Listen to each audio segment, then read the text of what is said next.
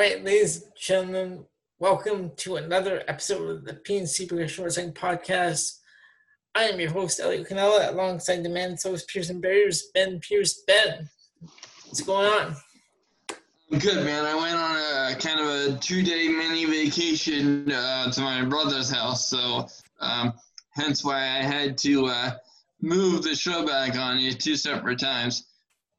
Uh, as as I told you uh, in in the message, it was just kind of spontaneous. So little mini COVID nineteen vaca- vacation. So. That's all right. But we we had a good time and um, you know raised some hell, watched some South Park episodes. South Park. And I'm asking, I'm asking, who are your favorite? Who's your favorite character? I already know. I want to. just want to hear who who yours is. Um, I I would say either um either Kenny or uh, Cartman. Kenny, but but he always gets killed. That's the point. I'm gonna go. I, I like uh, I like Kenny and um Stan. I believe. Uh, uh, yeah. and, and Kai. Stan. Kenny. No, sorry. Stan, Kyle, and uh, Cartman. So, okay, so yeah. So do you agree that Kyle's mom's a bitch? yeah, yeah. or or hold on. You know who I really like? Mr. Garrison. Oh yeah. Okay. I'm sorry. I'm sorry, Mr. Garrison. What I really meant to say was, would you like to suck my balls? okay, class, we're gonna get on with this edition of the PNC Progression Wrestling Podcast, okay? that might have been your that might have been your best impersonation yet. I like that. all right, he gonna do this week's uh, show? And all the uh, all the Raw and SmackDown and AEW crap that went on. Uh, yes, and and actually, actually, some of it was crap, and some of it was doable. So I actually I like the way Raw was set up with the plexiglass. Actually. Well, you know, but but okay, I'm glad you brought that up because I'm a little bit confused by the plexiglass. That would, to me, that would make sense if you had, you know, regular fans in, in, in the building that hadn't been tested, because I don't think you can test every single fan that you're going to have in your shows. Mm-hmm. But as it relates to uh, you know, the NXT, NXT talent that they are using as audience members, wouldn't they have tested them beforehand so that they would have already known that that, that they didn't have it? So what's the point of the plexiglass if you're maintaining social distance and you already tested them before allowing them in the building? Yeah, it's true. I, I just really like the the way the the way it looked. Like when I heard about it, I was like, okay, I'm not. Why would they have plexiglass? But when I actually saw the the actual setting, it didn't look uh, that bad. Well, I'm not saying. I, yeah. I, I don't. I mean, I don't think it looked terrible. I don't think it looked great either. But I, I just I'm wondering what the purpose of it is if you've already tested every talent that you're allowing in the building. But that was ter- to- that was terrible. They had everyone, all the NXTs were like standing, at least seven chairs. Well, yeah, and that was that was terrible, and that that's for double tapings each time. Can you imagine? can you imagine sitting through oh, six hours of Raw, you know, four hours of SmackDown? I mean, what the fuck? These poor individuals. yep. You know, I just I just feel absolutely terrible for them. Like, like did they have to actually like stand there for all that whole time? They like I heard that I read that uh, they actually got chairs like during breaks uh, between the shows and the matches just to sit down and uh, rest a bit. But but why why not just give them chairs? Period. I know, right? It's just you know what the fuck, and and and the um and the way the way that they were cheering did not sound natural at all. It sounded like they had cue cards or something. You know, but but whatever. Yeah. They're they're a little bit too late to the party with with crowds to make yeah, AEW did it first, and I think they did it better. Exactly. Plus, they don't have the stupid fucking plexiglass for people that have already been because true. they've already been tested. I mean, it, you know, like I said, it's it's different because I don't think you can test members of the general public. You know, at least not all of them. So that's different. All right. Um, but whatever. We we move. Let's move on. All right. Let's get into Monday Night Raw here.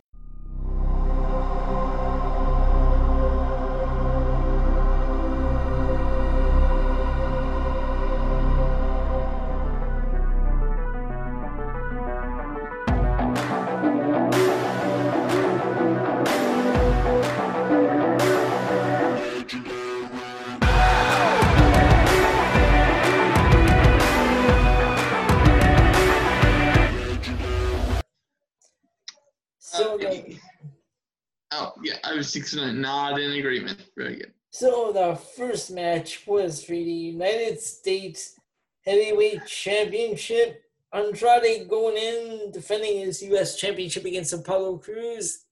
and eight minutes and twenty seconds, we have a new United States champion in Apollo Crews.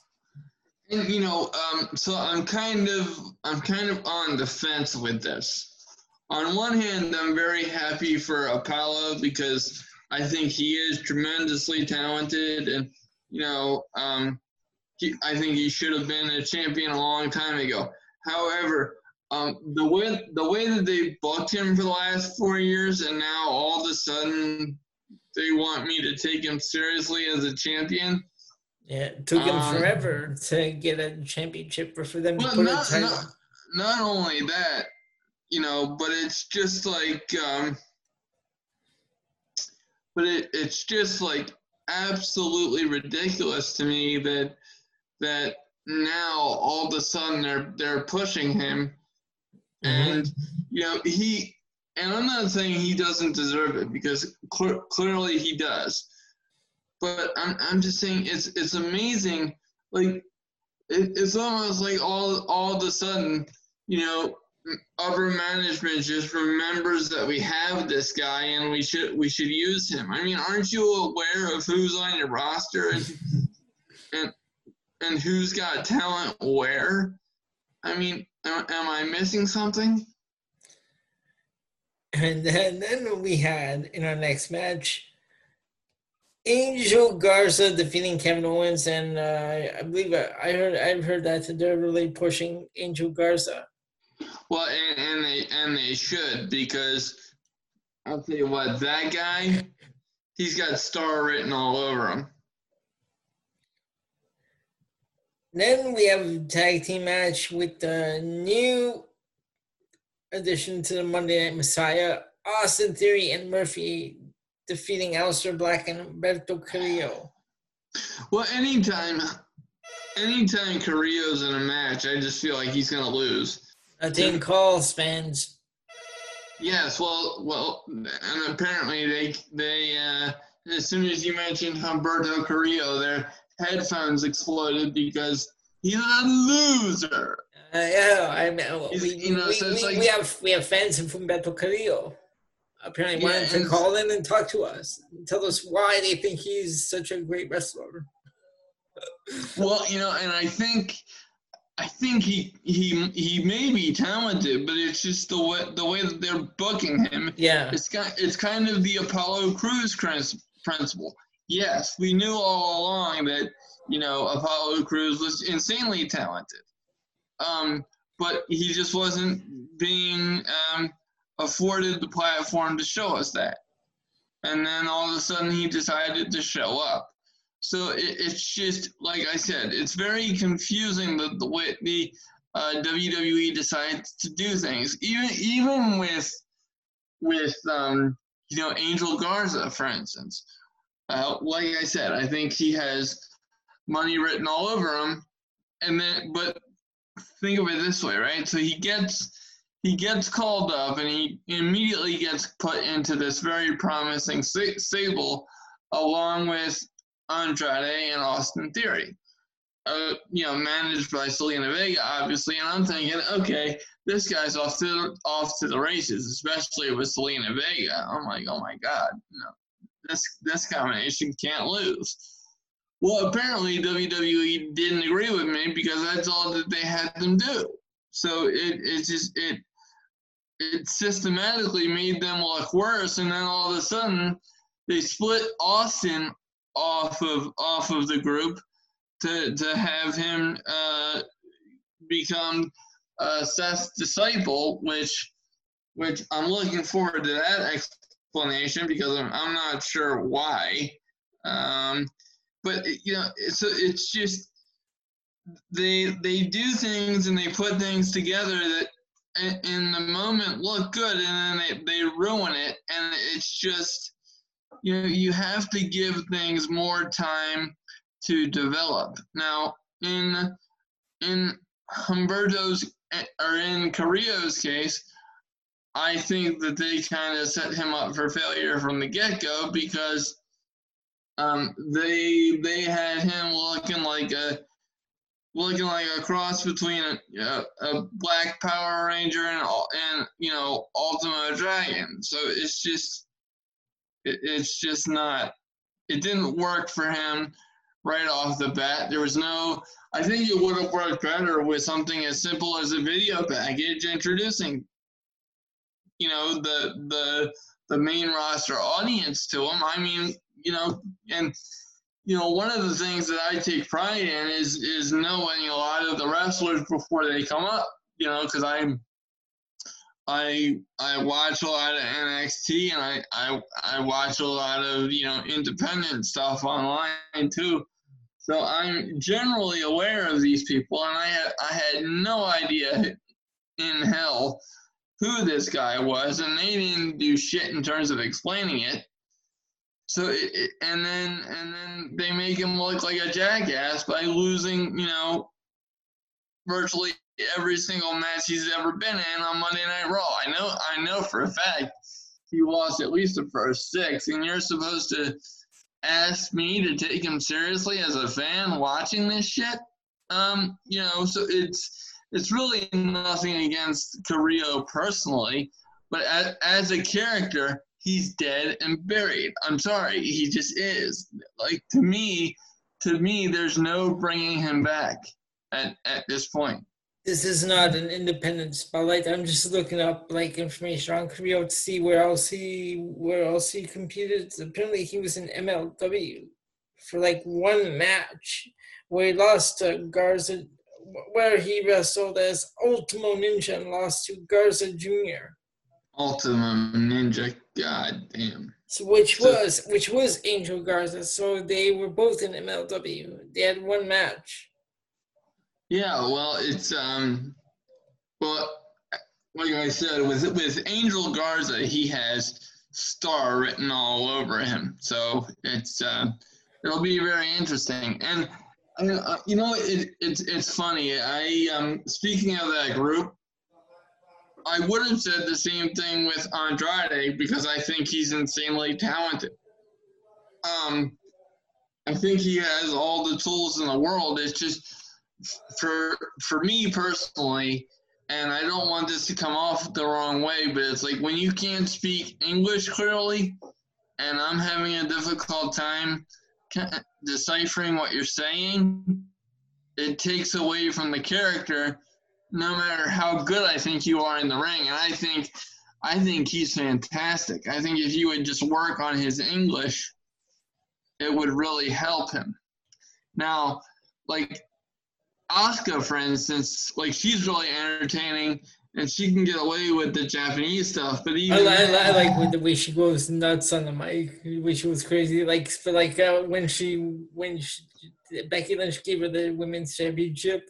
Uh, and she's yeah, like she's went insane. Yeah, but but even even like for that situation, uh, if she'd have just hugged her and said "mother" the way the way that she did, and if she was genuinely happy for her, I think that would have gone better than just screaming her like Becky's name over and over again. Right. Like to me, that came off kind of strange. But anyway, we don't want to go too far down uh, a rabbit hole. Let's stick with the, All right. with the card. What's what's next? So then we had a triple threat match. Uh, Nia Jax defeating Charlotte Flair and Natalya. Now, Ben, hold on. Is this, is this uh, where uh, Nia Jax injured Kairi Sane yet again? Uh, no, that that match is being uh, that match was taped for this week's episode, which is airing right now. So I'll okay, be. good, Uh, good, because I know that uh, she injured Kairi Sane yet again. well, in, in in in all fairness, I have not seen the clip. You know, because I'm I'm at we're we're recording this as Monday Night Raw is happening, so I haven't seen the spot to in order to say whether or not I think it's Nia Jax's fault. So in all fairness, um, I I will decline comment as it relates to that. What I what I will say about um, Nia Jax is it's been in the news recently that um, she is the reason why the buckle bomb got um, got outlawed from WWE because of her throwing uh, Kairi Sane into the bottom turnbuckle the first time, which I don't like. I don't know if it's. I really don't know what to think of of Nia Jax because to me, like I I, I, really don't want to be unkind. I'm not, I'm not that, I'm not that kind of guy that's just gonna eviscerate somebody for the sake of sounding cool on a podcast. But like legitimately, I really just don't understand her appeal as a professional wrestler. Just, she's not good, and I just it, she I mean she has an established track record of hurting people. I I don't know if I don't know if she doesn't realize what her own strength is or whatever the fuck, but what I mean what is what is the point of putting her in the ring with Kairi Sane three times? Mm-hmm. Okay, I mean we we get it. She's she's Asuka's tag team partner. Nia Jax is going to go after Asuka's championship after winning this number one contenders match. And by the way, having Nia Jax win that match was really the only logical conclusion because you're not gonna have you're not gonna have Charlotte win two titles. I mean, we already have her on three shows. I mean, You're, for, you're- you're not gonna have Natalya win. because because Natalya has done nothing on the main roster for God knows how long, other other than be booked as a you know a glorified enhancement talent. And once again, I I don't mean to be rude, but I'm just I'm just looking at it from from a factual standpoint in terms of like what we're being presented with Mhm. on TV. So getting back to Nia Jax, it's just like yeah, it was the logical conclusion, but do I have interest in seeing that match again after we've already after or I should say, do I have interest in seeing her going one on one with Asuka after seeing her go with um, Kairi Sane three times? And the answer is no, because I don't I don't want anybody getting hurt, but I sure as hell don't want um, Asuka getting hurt after after she um, she just got the championship from Becky. Because let's be honest with you, with with um, with both Becky and Roman Reigns off WWE television, uh, which I agree with Becky being off. I think that's going to be a that's going to be a positive thing for the product overall. Um, but but with both mega stars of WWE television being off for an extended period of time, this is going to be a very interesting time in WWE history. I mean, it already is because of the COVID nineteen thing, but just from just from having like two major pillars of your roster missing, it's going to be very interesting. So, Hey Ben, um, Get your golf clubs ready because I'm gonna go play nine rounds right now. I'm gonna have to pause this um, show and uh, go play nine rounds. Okay, well then I'm going to, I'm I'm gonna have to play Tetris while I wait for you. I'm sure I can download it from somewhere. hopefully it's hopefully I don't have to download it from a Napster like service and get viruses all over my computer. But uh, what you think of that segment? That was I don't know these uh well, know, first it's basketball, then it's axe throwing. Now it's golf. What's that? Well, well, the axe throwing made sense because of the Viking Raiders. I mean, that's a Viking thing. I I get that, but in terms of basketball and um and golf, I mean, the most entertaining part of that was Montez Ford's pants and I, I can't, and I can't tell you that I make a habit of, of ex- examining a man's pants. Um, so, uh, oh, but um, adding a little, adding a little comedy to uh, to this as it relates to uh, Montez Ford. It was his birthday yesterday. Oh, and it was his 30th birthday. So, in all seriousness, happy birthday! But um, but um, to, to celebrate today, uh, Bianca Belair, his wife, was wearing a shirt that was completely uh, dedicated to multiple depictions of Mont- Montez's actual face. So it, it was it was just like re- really funny. And uh, I, I usually I find Twitter to be stupid, especially now uh, w- with everything that we've had going on in, in the wrestling world and, and nationally, uh, which I'm not going to get into because this isn't this isn't a political uh, podcast. Uh, quite and quite frankly, I hear enough about it, but uh, you know, but it was just kind of funny to uh, to see Bianca Belair decked out in Montez Ford's face. So, um, but but but and I bring that up because in the main event, we had the Street Profits defeating the team of Lashley and MVP by disqualification. Now, Ben, I I've been told I have superhuman hearing, like because my ears are like really sensitive. But I'm sure I heard MVP say that he was retiring from in-ring action. Uh, yeah, I I heard that too, and I. And why I, are we uh, still in the ring? And why are we in the main event of Monday Night Raw? I don't know. I, you know, you're you're you're you're asking me to assign logic to a WWE decision. No, I'm not asking you. I'm just uh, I'm just uh, thinking out loud. Why are we in the middle of Monday Night Raw? Well, I I don't know. Uh, my, my best guess as to why um, Bobby Lashley is the is the number one contender uh, to McIntyre's championship at this current moment is because we're dealing with a significantly limited roster as a result of the now, pandemic. Now, okay, I'm not sure if it was uh, this week or last week, but how bad is Lana's acting? She was looking at the monitor and she was saying, and she was yelling, "How dare you? Who do you think you are?" The way she said oh, it, was, it, it's absolutely vomit inducing. Oh, that was terrible. I'm like, oh, I'm like, oh my god, that's such bad acting. The way she, the way she was screaming that. Yeah, it, it hurt my ears. And, and, and, and, so just being her, did she get a nice little tan there? I mean, that her I don't know what that was. Uh, yeah, that spray tan or what that was, but that was. Cool. Yeah, man, that was that was a tanning that was a tanning bed malfunction uh, if I've ever seen one. I'm like, I'm like, wait a minute, Jesus Christ. She, I, I know she can't go out. She I know she was on vacation because we can't go anywhere. Well, you know, I mean, I, I, went I went 25 minutes down the road to my no, I'm saying like I know we can't travel anywhere. I know we can't um, really travel anywhere, so I don't think she went anywhere and got a 10.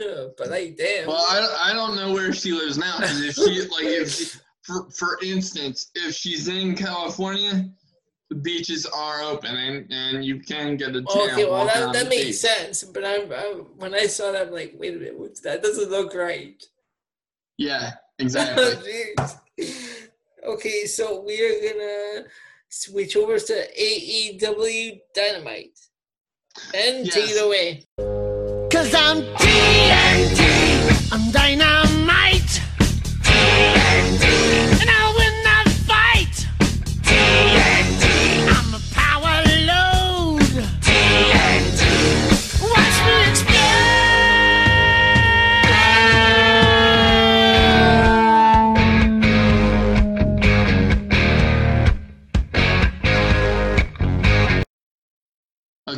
This was the follow-up show to AEW Dynamite. So I was Sorry, what? It was a follow-up show to what?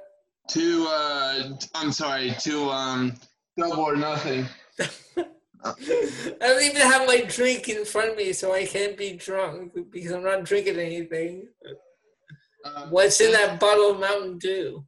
All right, so on to AEW Dynamite. Ben, Yes, and, and as I said, um, this was the follow-up show to Double or Nothing, so au- automatically it had my attention, and and this, one- goddamn, I think this was the wrong one.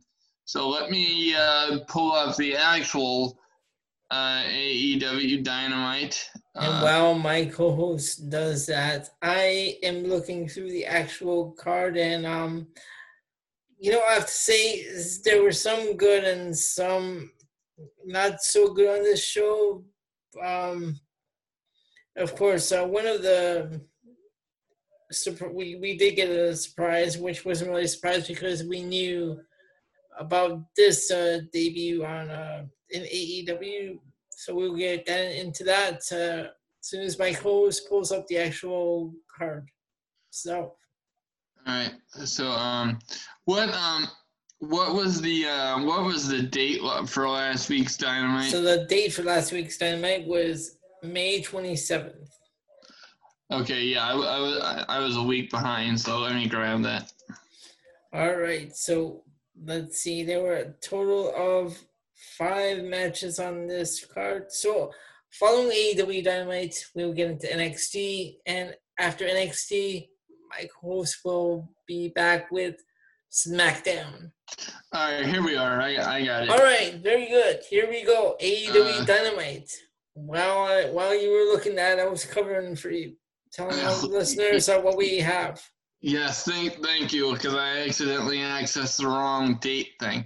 Um, so the first match of the evening, um, pinned the Young Bucks and retro Matt Hardy, and I mean very very early character Matt Hardy, um, Well, versus how, how early was this version of Matt Hardy? Because um, when wh- which version was this?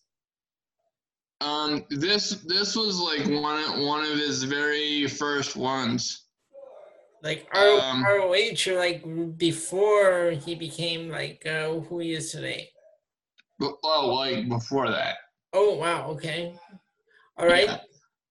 Um, so it um actually actually as as a matter of fact, he he oh he, he goes um it was the way the way they have it described here is it was cruiserweight Matt Hardy who wanted to do some flips. Oh, Um, okay. Yeah, he came out in these blue pants. It was it was apparently it's like one of the, one of the earliest versions of Matt Hardy. Yep. Anyway, Yep, I, I watched it. I was just wondering like uh, which version this actually was. So okay, go on.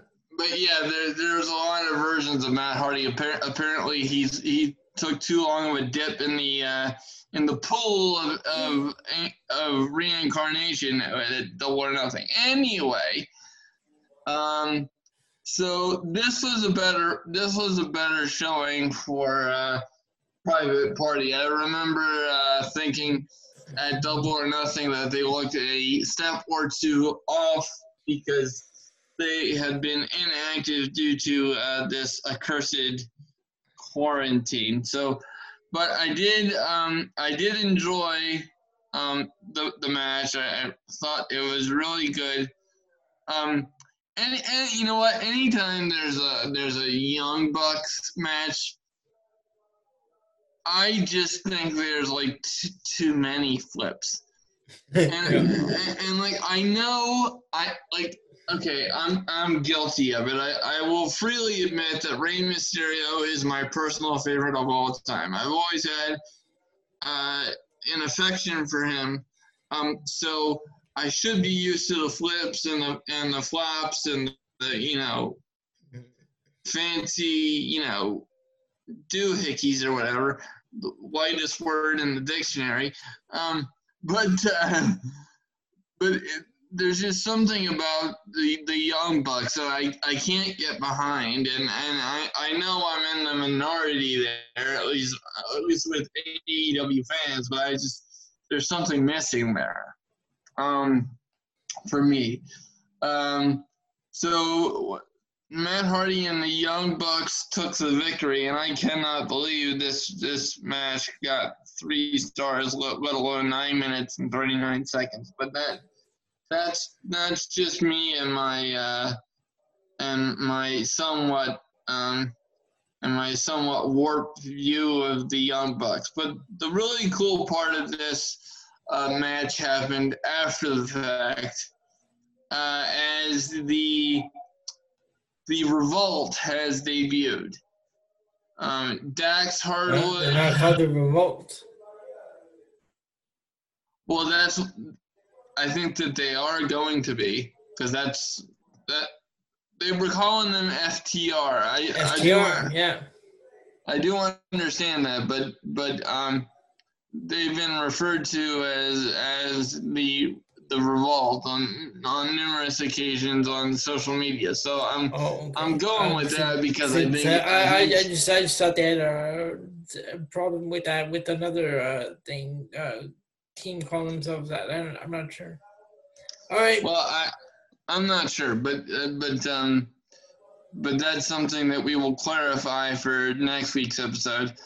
Um, and I was actually I was kind of pleasantly surprised that they didn't immediately attack uh, the Young Bucks because obviously um, Young Bucks versus FTR is is the money match uh, coming down the line, and um, so I personally am, am looking forward to that, and I hope that um, that this tag team gets treated better than they did in WWE because they are just entirely too talented for to be wasted away in WWE purgatory. Um, you know, one of the, one of the things that I really respect about AEW is um, their focus on tag team wrestling which which I which I think has been a lost art. So um I am I am ecstatic that this is uh that this is gonna be um that this is gonna be a focus coming down the line. Uh next up um we had the AEW Dynamite and in-ring wrestling debut of Brian Cage.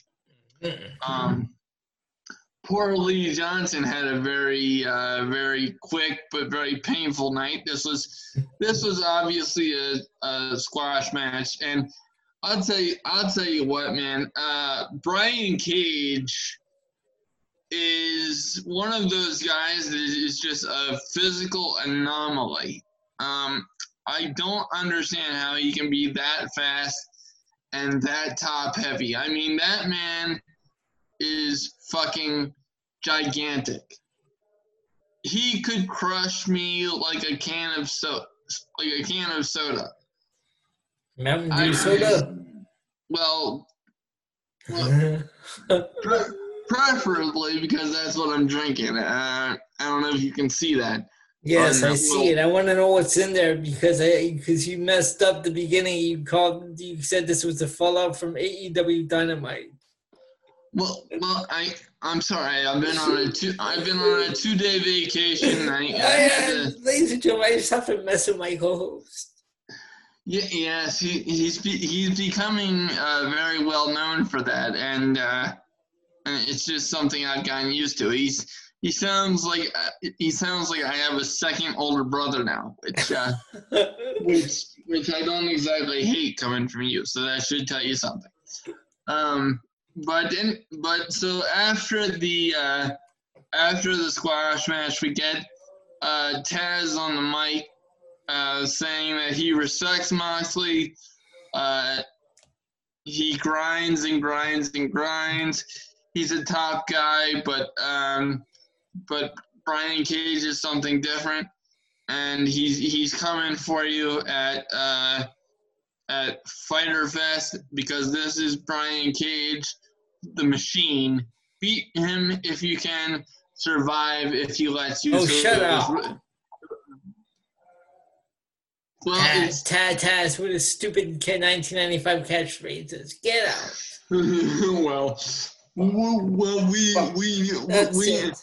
we know how um how Elio feels about Taz, so we will just uh, smoothly smoothly sail into the next uh, segment. We have we have um the injured Britt Baker coming out with her assistant. Okay, what'd you Uh, think of this segment? I didn't like it. I, Oh, I come don't on, are you serious? I, I enjoyed it. It was it was hilarious. Britt Baker is a heel man. I'm digging it.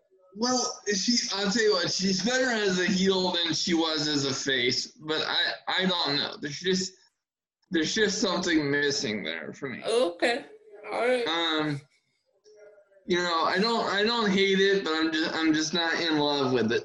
Right. Um, call call me a crotchety and picky old wrestling fan. Um but uh she she, she called uh, Statlander a crock of shit. You know, where, where and whereas WWE's buzzword is bitch, um, all right. shit shit is becoming AEW's buzzword. So I just I I find that interesting. Um, let's see. Uh, ne- next up we have um we have Chris Jericho um telling the quote unquote fat head in the back to shut his ass. Um, yeah, he uh, for for some for some reason Jericho really likes to comment on the ashes of I all right. of his uh, of his um, victims. So I, I I don't know, but um, anything Jericho touches is gold. So hopefully yeah, he doesn't. Hopefully he doesn't have to touch man ass because that'd be awkward. Oh, oh, well, go, move on, ladies and gentlemen. I, I, I'm close to muting my co-host. Go on. but but anyway, uh, next up we have uh, Chris Christi Jaynes versus Hikaru Shida, Okay. and um, you know, I I don't understand why Christi Jaynes got in so much offense. This is just the, the old version of me. I mean, she did really really well, um, you know, but it's just in Hikaru in in Shida's first uh, match as champion. Um, you know, I, I just I think it, should have been it should have been like a squash match, very very dominant. I mean, we knew Hikaru was gonna win, but I was just kind of I don't think they Uh, wanted two squash matches uh, like uh, well, in, a, in, in a row. And that that might have been that might have been why. Come to think of it, which would which would make sense, but I just think. Um, you know, as as the champion, maybe she uh, maybe she got uh, a little bit too much time in. But I'm I- you know I'm not I'm not knocking uh, Christi Jaynes because for her role she did a very very good Yeah, job. I like Christi Jaynes. And I, I actually I actually want to see more of her after her uh, debut last week. So good for her. Uh, not knocking it at all. I was just surprised by the booking. Um, This next match, I don't understand why they keep um, why they keep uh, making these guys lose. well, I don't know, but uh, but, before that, we have Oh. a uh, we had a Cody Rhodes um, promo, and you know he, he just um, you know I, I really I really like Cody, um, and I think he cuts a really good promo. But for me, it's just it's becoming predictable because it's the same tone every time hmm uh, at least at least every time you see Cody in the ring uh, by himself cutting a promo. Um, Okay. You know, he had Brandi with him, but it didn't really help him sound much different. But um,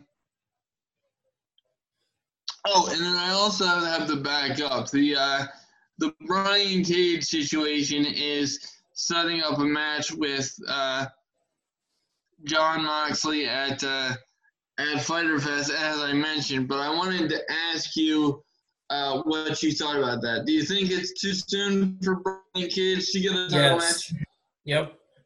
Uh, yeah, that that's what I thought. I I understand uh, booking him uh, dominantly uh, as he should be, um, but I obviously he's gonna have to lose uh, this match, which which I don't see that helping him, given the fact that he just debuted in such a dominant fashion. So I, so I'm not really a fan of that.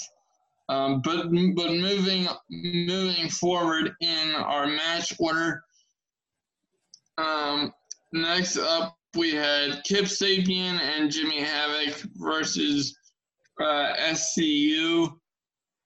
Oh my God! Why? Oh, I, didn't why? like this match. I uh, I just what's the point? Yeah. Some like I don't I don't hate either team. I actually really like SCU, but I'm just I'm just I'm not sold on Jimmy Havoc. No, I no, think- no, no, no. You know what? Jimmy Havoc, I'm sorry, the, the guy has no talent. If you go and watch some of his matches, like past matches, just- they're not wrestling matches. Yeah, they're they're like death match things. Right. Yeah. Like he's just he's terrible. I just don't like him. Like uh we were watching an episode I was watching uh, last week's MLW anthology. I only watched the first match because I couldn't relive uh, the second one twice because that was a Jimmy Havoc match. So I already saw it once. I couldn't relive it another again. Uh, well, uh, you know, to be fair, I I had not seen Jimmy Havoc outside of um, outside of AEW. I for some reason I had never go, seen him go, before. go watch last week's MLW anthology. but I just, I, you know, he's not clicking with me, and he and he looks out of place with Kip Sabian and Penelope Ford. Like, I, I really, I really like Kip Sabian in the ring, but but the uh, the pairing with um with Jimmy Havoc when he already has Pen- Penelope Ford, I'm I'm, I'm just I, I'm not. I'm not getting the connection between them, so it's it's a, it's a little bit odd. Yeah, go go watch uh, last week's MLW anthology. You'll see Jimmy Havoc outside of AEW and uh, what kind of uh, matches he he gets in, into. It's just like, oh, Yeah, yeah, it's um, you know, you know, the more the more and more I hear about him, the more and more I think he's just a a, combat zone wrestling type. You know, because it's like ECW had its moments, and yeah, they were extreme, but they didn't they didn't strike me as bad as um as CZW outside of like a Sabu match. hmm Tab, Sabu's matches always kind of made me cringe, but but outside of outside of that, that they didn't really seem to take it as far as CZW or some of the Japanese promotions where I've seen a match here or there where it was just pure uh, mayhem and, and, and light tubes and barbed wire and fucking whatever the fuck. okay, So anyway, main Um, event time. Whenever I say when I, whenever I say or whatever the fuck, you, you mean um, it means that I'm like tremendously confused by what I'm looking at. So Okay, th- there, there's a little trip inside my mind. PNC Progression Wrestling exclusive. E- Exactly. You never know what you never know what you're gonna get on this show. Some, sometimes my my brain works too fast, and then and then I have to go back and and explain what I mean because otherwise I sound like a dick. Um, but anyway, um, so next up we had this horrific, and I mean horrific battle royal. My God, Ooh, you don't like it? Uh, uh, I hate it. I hate it. I hate it. Okay. And, and speaking of that, I'm really starting to fucking hate battle royals. I, But hold on, are you happy with the result though? yes, the Okay. result. The result I was fine with.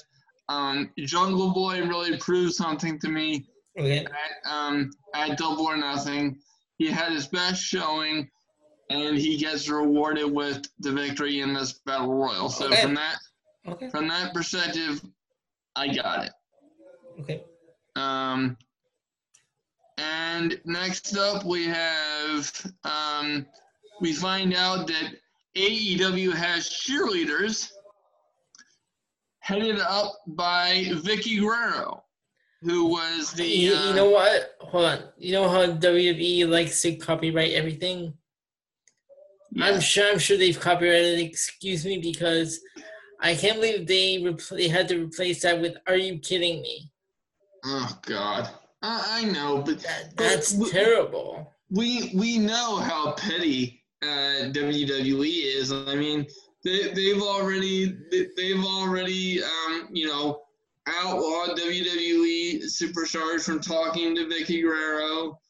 They're not they're not gonna book her anymore because they're not happy that she appeared on that uh, one episode of Dark, and since she she appeared on camera at Double or Nothing, and of course the following episode of Dynamite, I'm sure I'm sure that that doesn't make WWE officials happy, but that that that approach to to Vickie Guerrero after everything that she's done for the company and everything that she went through, um, I just think that that is some bush league bullshit uh, by WWE. Can I say I'm surprised? No. Uh, am I a little bit perturbed? Yes. Um, but moving forward, so the main event segment was um, was in was an inner circle pep rally Yeah. uh, where where we get a confrontation between Chris Jericho and Mike Tyson. Mike Tyson was terrible in this. Um, yeah, well, well, the whole thing was terrible to tell you the truth. As soon as Tyson and his entourage came out, I'm like, oh shit, because all this was was a rehashing of 2010, where where Mike Tyson knocked out uh, Chris to rejoin DX. And don't forget, to 1998, Mike Tyson and Steve Austin. Oh, absolutely, and and this this was this was just a rehashing of Attitude Era stuff, um, which is why I didn't like it. I don't I don't think that that AEW needs to try to one up WWE when it comes to reliving their classic moments or whatever. So. I didn't really like this one. I don't think it did either guy, Tyson or Jericho, any favors and I'm not sure where they go with Mike Tyson from here. Um, you know, if, thi- if this is You know what? I, I heard. Now I'm not sure how how true this is, but apparently uh, joke was up for any kind of match, and I think I even read uh, he he he'd even be up for a boxing match against Tyson. well, then and then Jericho better be prepared to die because let me tell you something. Tyson did not come off well in this segment, but for, for whatever reason why he's training again, I don't know if he's gonna have that matchup with Tyson Fury, which I think is a suicide mission. But but having having said that, you know, even though I disagree with it because of his age, uh, Mike Tyson can still knock people the fuck out. I don't know if you knew that, or if you had, or if you've seen, um, you know, his, his recent workout video. But my God, uh, yeah, I don't want to have an encounter with one of Mike Tyson's fists. Have you ever played the Mike Tyson Punch Out? Yeah, I did. I did when I was younger. Yeah. Oh my god, I love that game. I never made it past uh, the the fat dude, uh, the uh, whatever that guy's name was. I can't remember the names, but yeah, I, I never ever made it all the way to Mike Tyson. Yeah, I, I, don't, I don't know if I I don't know if I ever did very well in that game because when I was younger, I had uh, significant problems. I still do with with playing certain video games, especially if the uh, controls are really complicated because I I really only have one uh, fully functioning hand, so it's it's just kind of hard. Oh um, yeah, I have a question because I'm looking at Mike Tyson. Okay, how old would you say he is? I think he's 53. Yeah, I didn't even know that. Like I didn't, I didn't even know that until I just saw it now. Which um, so you know, do do I like Mike Tyson? Uh, yes. Um, I will say this: I am surprised, and I don't I don't mean to stir up controversy for anyone that hears this. I'm I'm just being honest with you. I am surprised that he's he is appearing on AEW because I know that they are a very liberal, very politically correct company. And given his criminal history, I'm, I'm just very surprised, especially when it comes to uh, violence against women. I'm I don't know if he's a changed man or whatever. It seems like he is, so I'm I'm not prepared I'm not prepared to bury him. Uh, but for for how um, politically correct AEW is, I'm I'm surprised that we haven't heard uh, any backlash from that, especially especially when they have um, I, I forget I forget the uh, independent wrestler's name, but they just recently cut ties with an independent wrestler who was scheduled to appear on an upcoming. Uh, I know what you're talking. I know who you're talking about. I just can't think of the name. Right. So so they cut ties with this guy because of old um, homophobic tweets from 2013, and so that that surprise. Well, that in and of itself doesn't surprise me. But if you're gonna cut ties with somebody because of that, uh, you know, for a mistake that they made when they're 19, then how are you to get behind somebody like Mike Tyson, who's who we all know what his what his criminal background is? Um, so it's uh, like I said, I'm not I'm not prepared to judge Mike Tyson because you know it would appear that he's a changed man. Uh, you know, that a long time ago, but then again, certain crimes like that, with how protective I am against in terms of violence against women, uh, personally, I can't overlook that stuff. So I'm I'm not sure I'm not sure why AEW of all companies has chosen to overlook that. So I'm not really sure what goes on there. But uh, having said that, um, I'm I'm just I'm not sure where they're going with this, and I was not a fan of this overall segment. Uh, the website that I'm looking at ranked this show as very good, being an 8.5 out of 10. And I got to tell you, I disagree with that because the the battle royal sucked. Uh, the Jimmy Havoc tag team match I didn't like. Uh, the ending segment I didn't like. Um, so I'm gonna have to I'm gonna have to give this this show a six point five out of ten. Okay. Um, just being uh, just being just being fair and honest. So what did you Uh, what did you think of this show overall? I enjoyed this a little more, so I'm gonna go with um, um a seven. Okay, fair enough. Um, yeah, I won't mute you for that rating. if, if you'd have gone with an eight, you would have gotten muted. But okay, very good. Anyway, All right, so uh, now that AEW is complete, we will, uh, or I will, uh, shift my attention to uh, SmackDown. you want to do SmackDown first? Uh, oh, oh, I actually, I, I forgot you're doing. I forgot you're doing AEW. So my AEW. apologies. Or uh, fuck. Uh, NXT. I'm, I'm, I'm very tired. I hold haven't on, hold on, hold on, hold on. I'm just uh, dialing uh, info here because I want to find out what's in that Mountain Dew bottle you have there. Uh, yeah, well, it's uh, it, it might be a little extra something because I I haven't slept very much in 48 hours, so I'm a little bit. I may be a little loopy.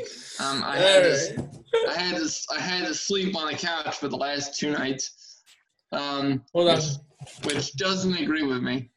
Um, yeah, cue the violin. Uh, uh, for the- real, for real.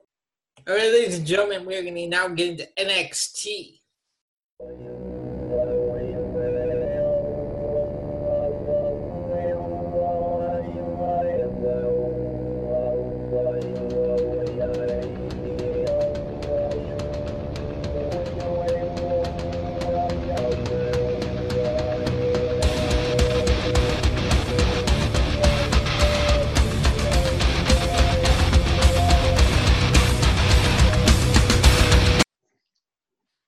And then you didn't.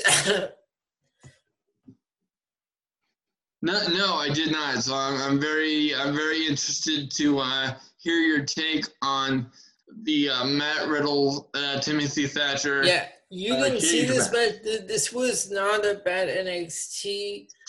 It was okay, I. But um, that last match, okay. So here we go. Th- This continues on. This triple threat match: Drake Maverick defeating Jake Atlas and Kushida. Well, I'll, t- I'll tell you what. If, if if this guy doesn't get his job back, I don't know what. I mean, I don't know what the hell they're doing. I mean, I mean, look, I'm gonna be I'm gonna be straight up with you because because I always try to be honest and on this podcast, regardless. So this might not be the most popular thing to say, but I'm gonna say it anyway. Okay, I was never never the biggest fan of Drake Maverick as a performer. As soon as, as soon as he was involved in, you know, the the pissing on on uh, Robert Roode's robe and shit, I just kind of I just kind of tuned myself out. Yep. And then you know, during that whole time frame, he was with AOP, which I found really random, and then and then he got moved to uh, I think he got moved to like 205 Live. Yeah, 205. So as the general manager, so you you know, I've never really been a fan of the WWE presentation of Drake Maverick. Uh, having having said that, um, we got we got a glimpse of the actual person behind the character when he released an emotional video um, after getting released on uh, Black Wednesday. Um, and I felt really bad for the guy, and he actually he actually got me teared up, and I think he got a lot of other people teared up. Uh, that's saying something when you cheer me up because that just that, just does not happen. I mean, I don't I don't even cry at most funerals. I mean, it just it I'm just not I'm just not that type. Um, so when you're um when you're able to evoke that kind of emotion out of me, you did something. So Um, and I think WWE saw that and and they tried to uh, capitalize on the attention that that video got, um, which which I think was a bullshit move, um, especially if you're not planning on rehiring the guy. Because my understanding was that he was going to have three matches in this tournament and then he was done. But since they've turned it into a storyline now, um, I'm just not sure.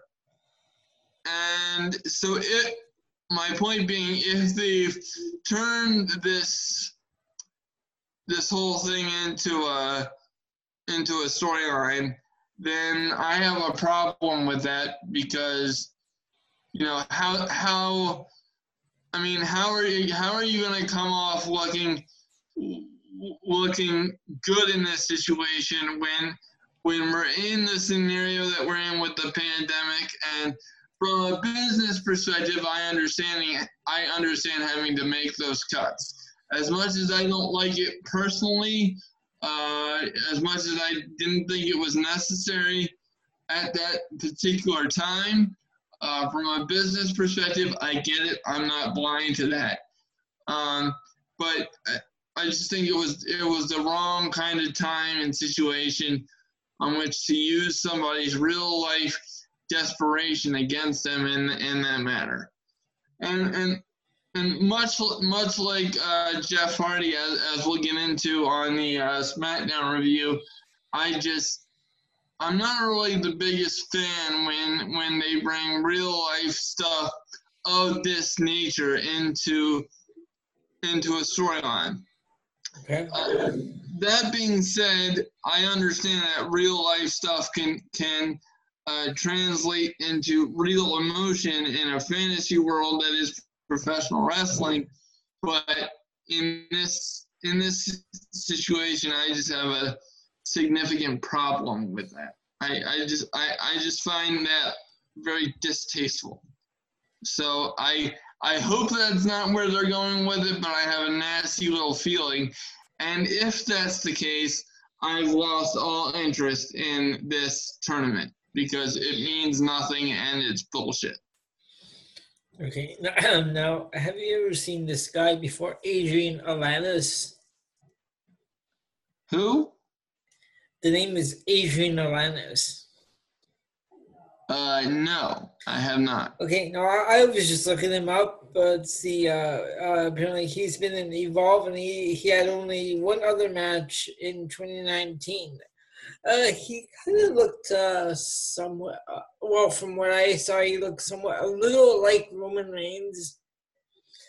He had the same similar look. Uh, so okay, so this guy lost to Tony Gargano by submission. Uh-huh. and then in the third match, we had Raquel Gonzalez defeating Shotzi Blackheart. Yeah, um, you know, I I like Shotzi Blackheart. I think she has potential. I just think she's green right now. So. Well, her hair is too. Yeah, well, part, part I I didn't mean that as a pun, but that was well played, sir. oh, man, I'm just love doing that to you. It's hilarious. okay, then Ow. we had Something strikes the funny bone, folks. then we had a tag team match: Charlotte Flair and Chelsea Green defeating Io Shirai and Rhea Ripley. God, kill me now. I, I, should I should care. It's it's going to become a buzz line, and eventually it's going to become a title of one of these podcasts. Um, just because, like, I just anything that Charlotte Flair is involved in now, I I think it just becomes so cliche and just oh this again, especially because we have to steer on three shows now. Mm-hmm. Like I've said it over and over and over again. I acknowledge Charlotte Flair as a talented performer. I, I take nothing away from her. Absolutely nothing. Has nothing to do with her last name or anything like that. I think she's great as a performer. but the the the oversaturation of her character and the way that she's being booked in WWE is absolutely nothing short of John Cena, Roman Reigns levels of ridiculous. I'm sorry. All right, now uh, you've seen this guy, Leon. I'm sure Leon Ruff.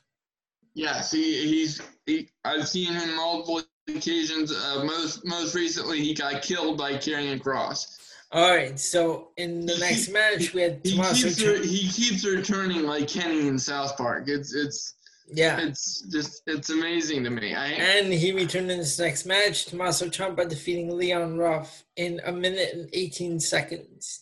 Well uh, okay. So now now he's being ping pong between Karrion Kross and Tommaso Ciampa. So he's being used to help build up this uh, this match that's taking place at in your house. And in the main event, referee for this match was Kurt Angle, and this was Matt Riddle's final match on NXT. It was a fight pit match where Timothy Thatcher defeated Riddle by TKO. However, the one spot in this match, Matt Riddle connected with a kick to Thatcher's mouth, and as soon as he hit that kick, all this blood came out of Thatcher's mouth.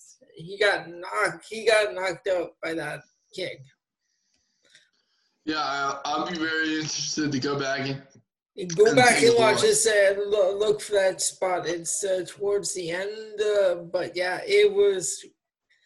Because I want, I want, I don't, I don't know what to think. Um, if that was like an actual kick or if that was a, if that was all, set, if that was uh, planned out. Well, um, well, if it was a kick, then my initial impression would be that it was it was legit because they don't they I don't mean, the, typically- the, the, the blood that came out of pouring out of Thatcher's mouth. Holy! I've never seen that before. Okay, well now you have my curiosity peaked, so now I Yeah. gotta go take a look. Go back and Thanks. look that. I'm gonna I'm gonna be up even later than I thought, and I've only slept in the last 48 hours. Thanks. Well, you don't have to watch that. You can check it out tomorrow. You need your rest, sir. Well, that well that's true. okay, so uh, what what was uh so that was the main event. So out of So uh, that was uh, that was uh, our review of NXT. I'm now gonna pass it over back over to Ben for WWE Friday Night SmackDown. Are you ready?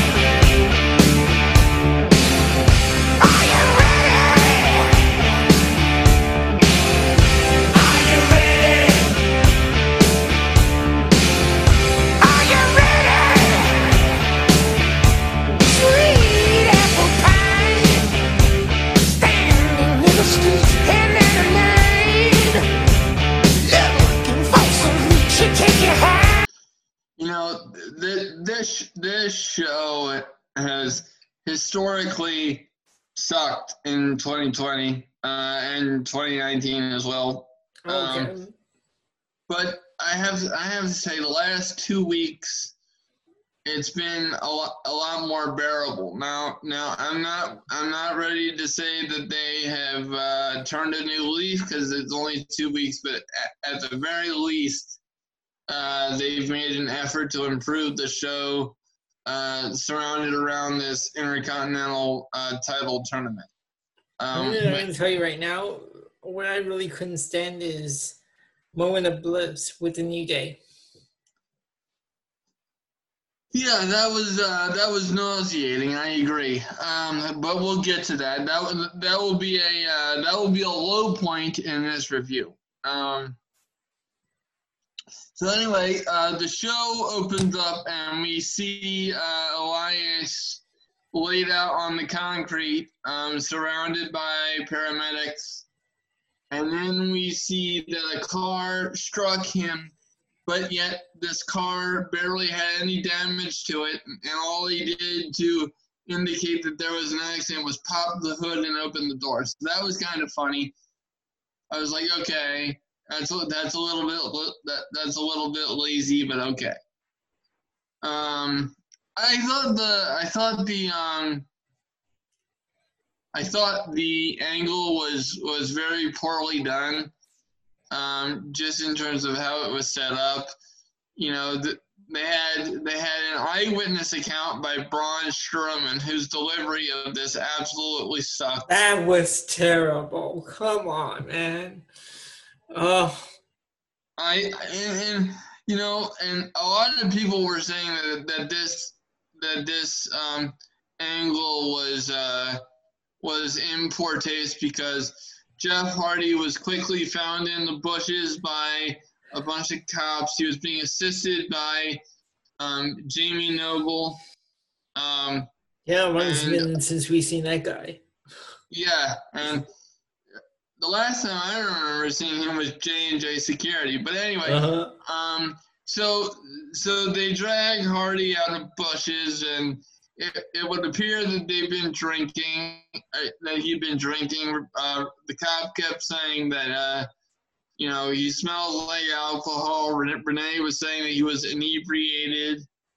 Um, and he was loaded into a, a police car and taken away for questioning he seemed very confused and, and drunk through through this entire exchange. They found they found um, identification of Hardy's in the car, and along with a bottle of alcohol. Now, now before we move on with this review, this was a very polarizing um, segment on social media. Some people were okay with it, and most um, most were um, were very uh, were very upset with that because because of it bringing uh, Jeff Hardy's past uh, substance abuse issues, which have been very well documented for years and years, uh, to the forefront after he just came back after getting out of rehab in real life for those same issues. Now, I can see it from two different perspectives. Okay. One, I completely get why people are upset. And, um, and uh, you know, do I think do I think it could have been done differently? Yes. Do I think it should have been d- done differently from a storyline perspective, based on how on how he's been portrayed since his return and leading up to it? Yes. Um, part of me understands it though because, um, well, one and most importantly, if, if Hardy was wasn't okay with it, he wouldn't have approved it. Uh, WWE is not going to do something like this without Jeff Hardy saying it's okay. Uh, however, I I think that personally, I think the statement was in poor taste because I don't think you need to. I don't think you need to make a guy look bad after just getting out of alcohol alcohol treatment rehab. Um, so that that was my issue with it. Now the reason why I was partially okay with them doing this is because they needed to get Jeff out of the Intercontinental Title tournament. Having having him in there from the jump was a bad idea because you know they've just finished running these four weeks of of Jeff Hardy's redemption, you know, packages, um, which which pissed off Sheamus, which we'll get to in, in, in a little bit. Um, but this segment, in terms of making sense with the redemption storyline, uh, I don't think that that made a lot of sense, and I just I wasn't sure how I felt about this, but I guess that they had to get him out of that Intercontinental title because it's obvious that Jeff Hardy is going to be the next challenger for Bray Wyatt after he takes the title off of Braun Strowman, uh, which I think which I think is upcoming in the very near future. Um, what did you what did you think of the segment in general? I just uh, didn't like it. It just had a creepy feel feel to it. Uh, yeah, and, and I I get, yeah. I get that. I I understand that completely. Um, but but this wasn't the last that we we would see of this storyline uh, throughout the evening. Uh, in the segment immediately following that, Adam Pearce uh, called a meeting with the roster and saying that uh, Jeff has just been You know, arrested. I, have, I, have, I have a question. Have we ever seen this guy on television? yes. Okay, Yes. maybe, maybe I just had never noticed him because I, I was uh, wondering who that was. I'm like, and you just said Adam Pearce. I'm like, okay, because I've seen Adam Pearce before. I just uh, don't remember ever seeing him like on on camera on TV. And, by the by the way, there's no relation between me and Adam Pearce, even though we spell our names the same way. So uh, oh come on, Ben. We know there's some ancestry roots there. Let's go. which he, he automatically gets cool points from me because uh, most people don't spell their name like me. So uh, when when there's a Pierce involved, it's usually P I E R C E. So he gets Well, hold on, hold uh, on. Pierce Brosnan spells his name like that, and that's his first name. Yes, and, and I have a cousin who spells his his name P I E R C E. So I I get it, but I'm I'm partially fine to this spelling for obvious reasons. So All right, sir. I, I thought that was cool. But a- but anyway, aside from me having a, having a uh, having a geek out moment over that, um, So Geek out moment. he he was he was ex- explaining that uh, Jeff had uh, just been arrested for uh, suspicion of drunk driving and had therefore been removed from the Intercontinental Title uh, Tournament uh, Finals. And Sheamus immediately said, "Ah, he's a, he's a drunk. You should just, you know, gi- give me his his spot and." And um, you know in the finals, and I'll take care of Daniel Bryan. Uh, Daniel Bryan did not didn't want an automatic pass um, to uh, to um, the uh, to the finals. AJ Styles elected to to just move straight to the finals. Yeah, and Styles called him an idiot.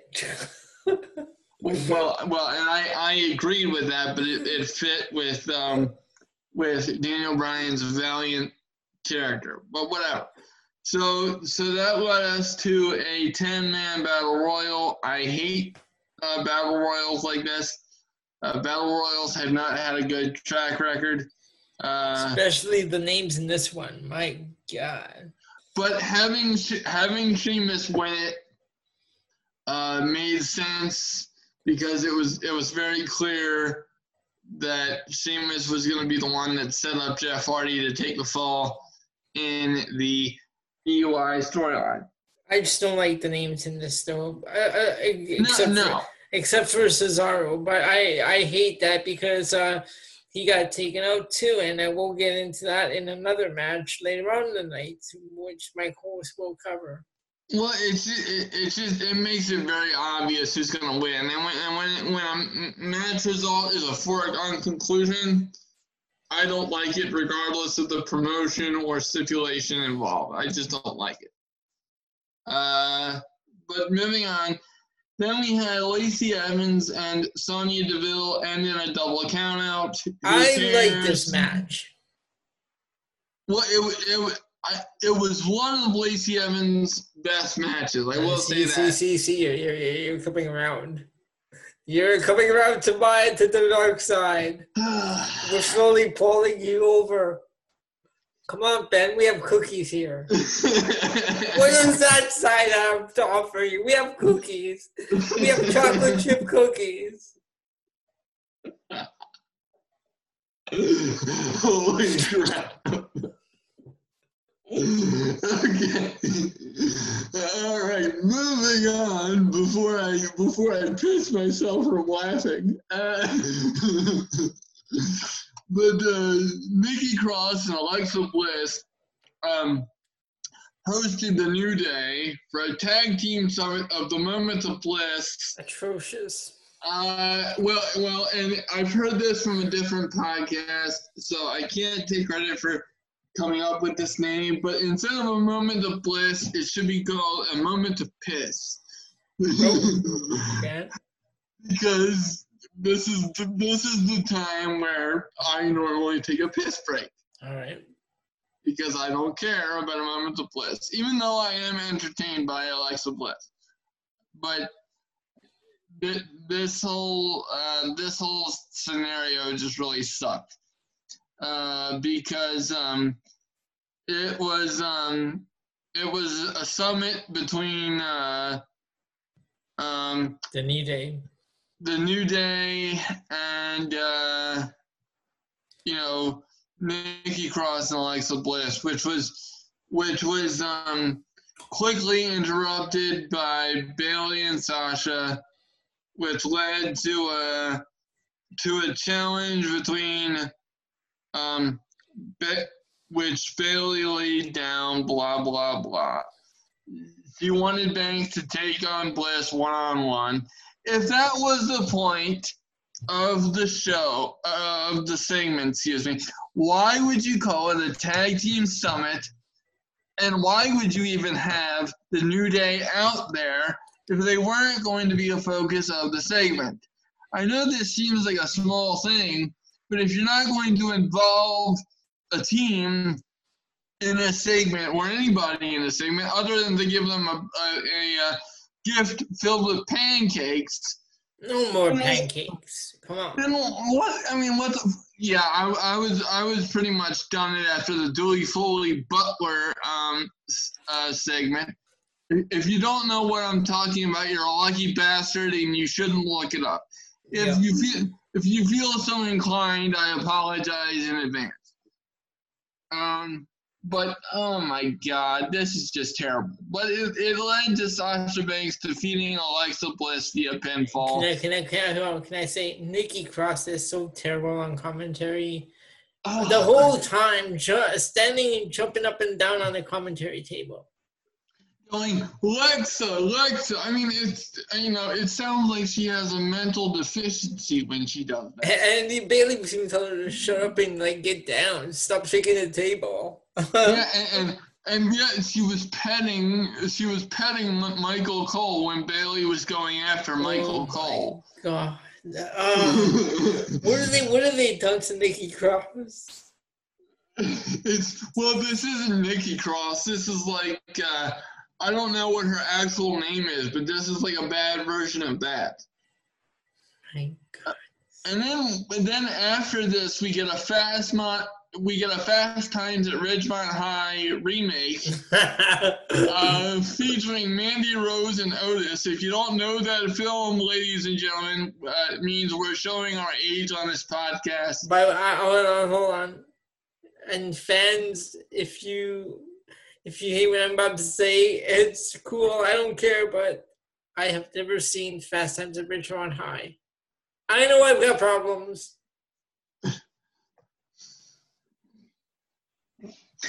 You are a sad, sad little man. Elliot, what the fuck do you do with your life? I'll get around to it. I mean, what what other classic movies haven't you seen? I mean, for God's sake, It- it's it's pitiful. No, okay, but uh, actually, her full her real name is Nicola Glencross. So, yeah, this is a bad version of Nicole Cross. Oh, so her her name actually is Cross. Yeah, Glenn Cross. They just showed it the cross.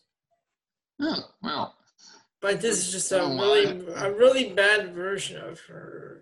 it, it's it's terrible. Whenever you pet Michael Cole, it just it it turns out bad. Don't do that.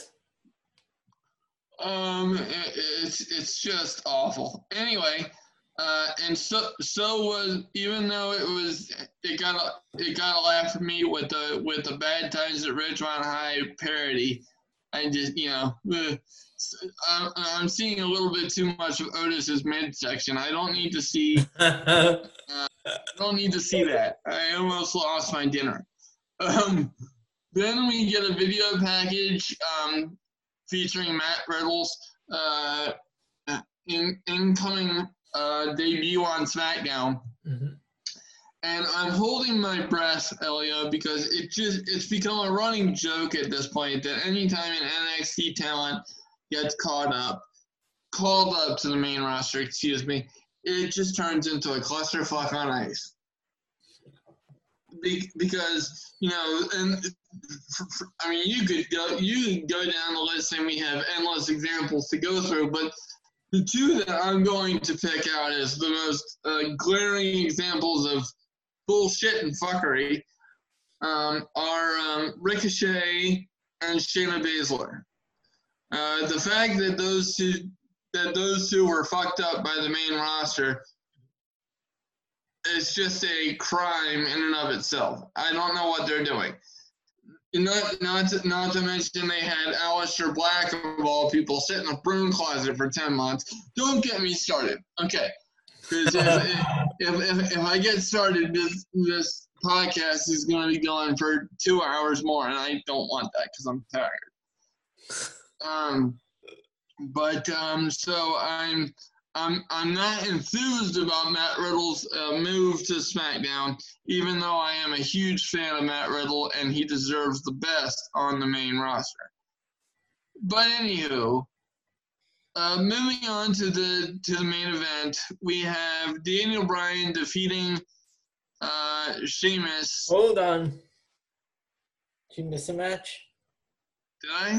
I don't think I don't think so. Yeah, there was a match before that. Shorty G defeated Cesaro.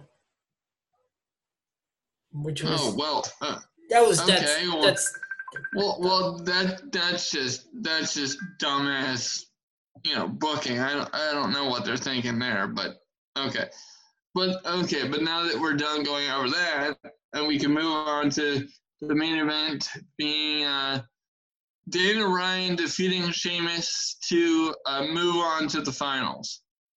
Um, they had uh, they had plenty of history between them at, because. Uh, uh, saying that Sheamus built the Yes movement because of um, his 16 second win over Bryan at WrestleMania 28. I always appreciate it when they bring up history between the two combatants because they've really gotten away from doing that in recent years. Um, but um, but so it, it really looked like um, Sheamus was going to take control after hitting a white noise. Um, but um, Br- Bryan, uh, but Bryan was saved by Jeff Hardy's return, and um, and Jeff uh, Jeff charged the ring after the match and uh, laid a beating on Sheamus, and then before before the show goes off the air um, the the announcers clarified that um, Jeff Hardy had passed all of his sobriety tests related to the accident earlier in the ni- in the night. So they made a uh, very lazy attempt to cover up that uh, that opening segment. Which, if you're going to do that, um, you know, then why are you having why are you having it so clear that he was set up, and why are you ending the storyline that same that same evening? Uh, This it doesn't make any sense, and it was just badly done all the way around. Um, but um, I'm so I overall, man, I just I'm not a I'm not a fan, and these these episodes of of quarantine WWE, they have just got to end. They're so terrible. I, I, wish to God, to the wrestling gods above, that we could just take a month off. Or no, I'll even I'll even go further. Give me two months off. I'll see you at SummerSlam. and let let's start this over again because this is just such bullshittery, and it's doing so much damage to the product. Yeah, I I can't stand it. All right. So that's that's my review of, of SmackDown and WWE television in general. Uh, you know, and uh, what would you give this show out of ten? Ugh. Five. I, w- I, I would have given it a four. So clearly you were you were uh, feeling more generous. I, I, I just I just liked the I just liked that uh Lacey Evans Sonya Deville match because I, like, I really like Sonya Deville. Yeah, I, I I really like her too. She's really coming into her own. But um, that's that is our um, that is our main show for um, for the evening. But we do have one more uh, one more feature for you this evening, and that is Elio and I have come up with our own list of the top five wrestler, our personal top five wrestlers of all time. So Elio, I'm gonna have you uh, go first because you've been teasing me uh, for two hours now as to this list. La- la- ladies, ladies and ladies and gentlemen, just so you can understand what transpired before we came on the air. Elio uh, was his his first list was an all women's list that was topped by the IIconics. Now, now all of you understand at this point that Elio has a major crush on the IIconics, which, which to be quite honest with you, I can't blame him for. But he he seems under the under the delusion that they are actually they are actually good wrestlers in the ring. So I have I'm sorry I have to dissuade They you. are. They're vicious and delicious. Oh my oh my fucking god, ladies and gentlemen. Where the fuck is the mute button when you need it? Shit. Ah boy. well but okay, I will I will save you and I will distract Elio by making weird animal noises and moving him on to the segment at hand. What is your what's your uh going bottom to top, what's your what's your list? Okay, at number five, Yeah. Triple H.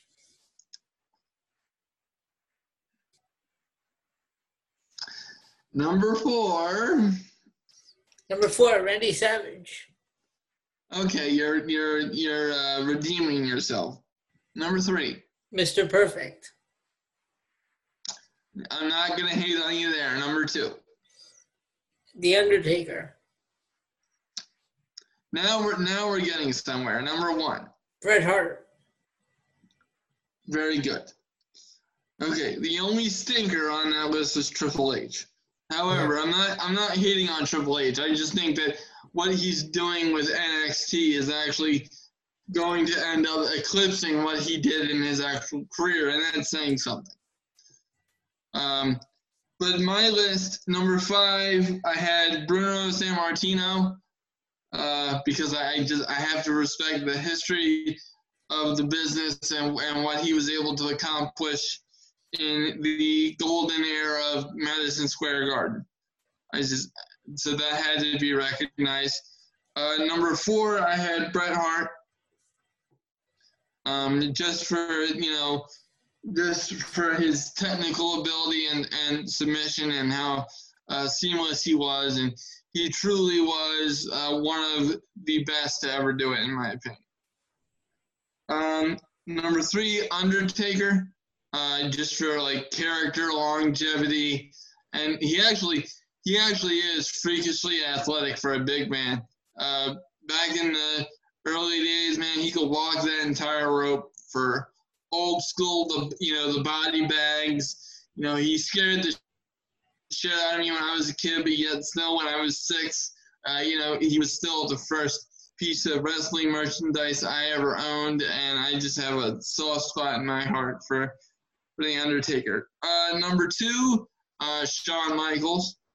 Um, he uh, he delivered countless classics, and including including one of my all-time favorite matches, uh, WrestleMania 25, uh, with the Undertaker. That's actually one of my top two matches of all time, and it actually is no, number one on the list. So uh, obvi- obviously, Shawn Michaels' resume speaks for itself.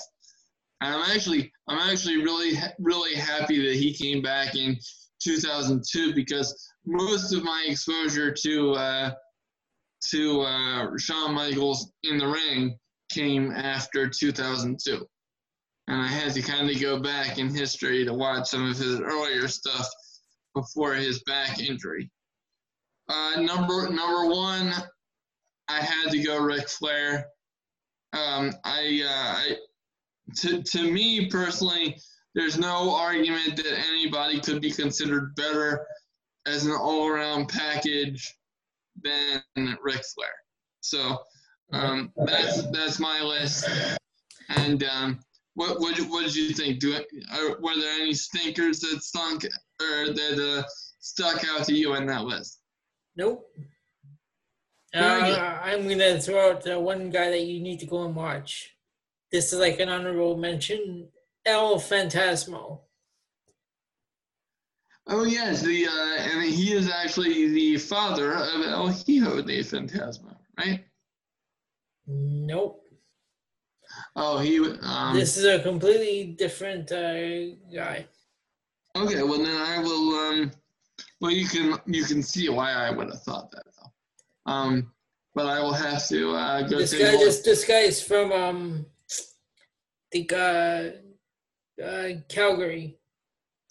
Yeah, I will. I will have to. Um, I will have to look him up. My my God, Elio! I thought I was done with homework after three years ago, but shit, you keep you keep pulling me back in. God damn it! It's like the Godfather. Just when I think I'm out, they pull me back in. Yes, and um, your your impression from your impression of Mr. Garrison from earlier in the show will will live in infamy as your best impression so far. And my apologies. well, well, well, well, well, Mr. Benjamin. Um, thank you very kindly for that, sir. Okay. yes, and, and as, as much as as much as I hate to take that honor away from Lord Alfred Hayes, I will have to step out of the wrestling realm uh, for your best uh, celebrity im- impersonation. So Sorry, hold on. Sorry. That's El Fantasmo. He's from Vancouver, British Columbia. He's part. He he was a newest member of the Bullet Club. Oh, okay. Yeah. I'll, I'll go check him out then. That, So- that, that guy, okay, you know how the Undertaker walks only one side of the ring? Yeah. This guy walks the entire ring. Oh God. Yeah. Well, that takes balance. So yeah. He's- So, yeah, so when you get a chance, you check check that guy out. That guy's pretty cool. All Very right, good. all right, ladies and gentlemen. Uh, we see bring us to close, Ben. Absolutely. All right, ladies and gentlemen, that's our show for this week. We'll be back um, Saturday with the next show. Until then, this is I've been your host, Ali Pierce. and uh, my host Ben Pierce. Saying we'll talk to you all on Saturday. Ben, say goodbye to the fans. See you later. And uh, Saturday, Saturday will actually be the day before my birthday, so we're gonna have we're gonna have a good time, and I expect you to have cake. We're gonna have an excellent time, okay? I'll have Mr. Garrison sing happy birthday to you, okay? well, can, can he not be naked, please? Just, just as a Ladies